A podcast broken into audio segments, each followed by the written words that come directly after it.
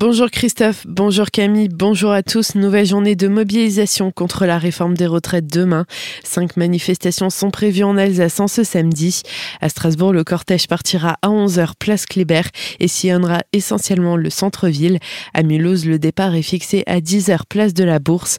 Et dans l'après-midi, ce sont Célesta, Colmar et Haguenau qui seront concernés par des manifestations à 14h, respectivement place Vanol, au kiosque du Champ de Mars et à la gare. La prochaine journée journée de mobilisation est déjà fixée au 16 février.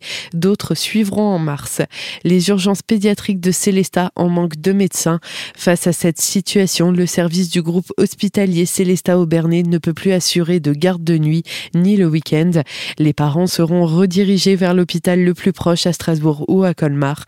En cas d'urgence vitale, un examen pourra être pratiqué à Célestat, mais un transfert sera nécessaire en cas d'hospitalisation. Depuis le début du mois, quatre jeunes patients ont déjà été transférés. À Célestat aussi, encore un engagement de solidarité pour les victimes du séisme. Le bilan de la catastrophe qui a touché la Turquie et la Syrie fait état pour le moment d'au moins 20 000 morts, un bilan qui ne cesse d'augmenter. Depuis lundi, la communauté turque se mobilise à Célestat. Le café du Eden récolte des affaires qui sont envoyées sur place. Un premier chargement avait déjà pris la route mardi. Le patron appelle maintenant à la générosité pour des produits du neuf, couverture, sacs de couchage et autres. Les dons peuvent être déposés aux horaires d'ouverture du café. Toujours dans la cité humaniste, une multiplication des dépôts sauvages dans la zone d'activité sud.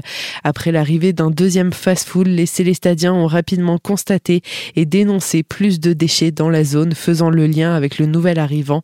Sacs poubelles et même frigos sont abandonnés à proximité des différents chantiers de construction.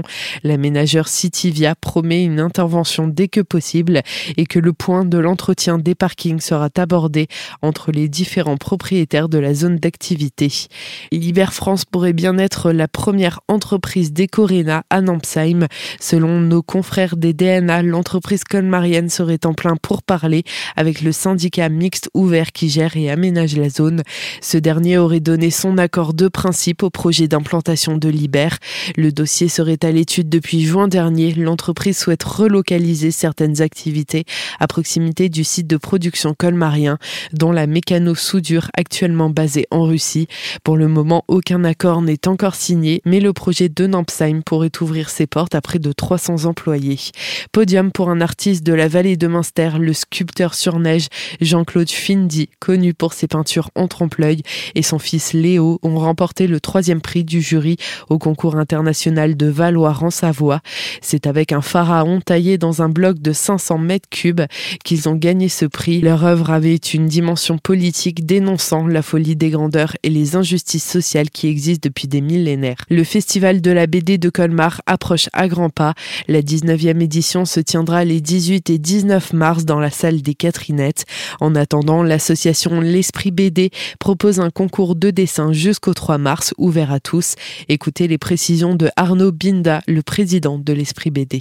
Donc c'est un concours qu'on réalise tous les ans et tout le monde peut participer. C'est en fait toujours en partenariat avec un auteur de bande dessinée, d'une bande dessinée qui est connue publiquement. Là, cette année, c'est sur euh, la BD Les Légendaires et on invite donc euh, tous les participants à réaliser un dessin en imaginant euh, les héros des légendaires en vacances. Il y a quatre catégories, une de 5 à 8 ans, 9 à 10 ans, 12 à 15 ans et 16 et plus. N'oubliez pas de mentionner vos noms, prénoms, date de naissance, numéro de téléphone, adresse postale et catégorie d'âge.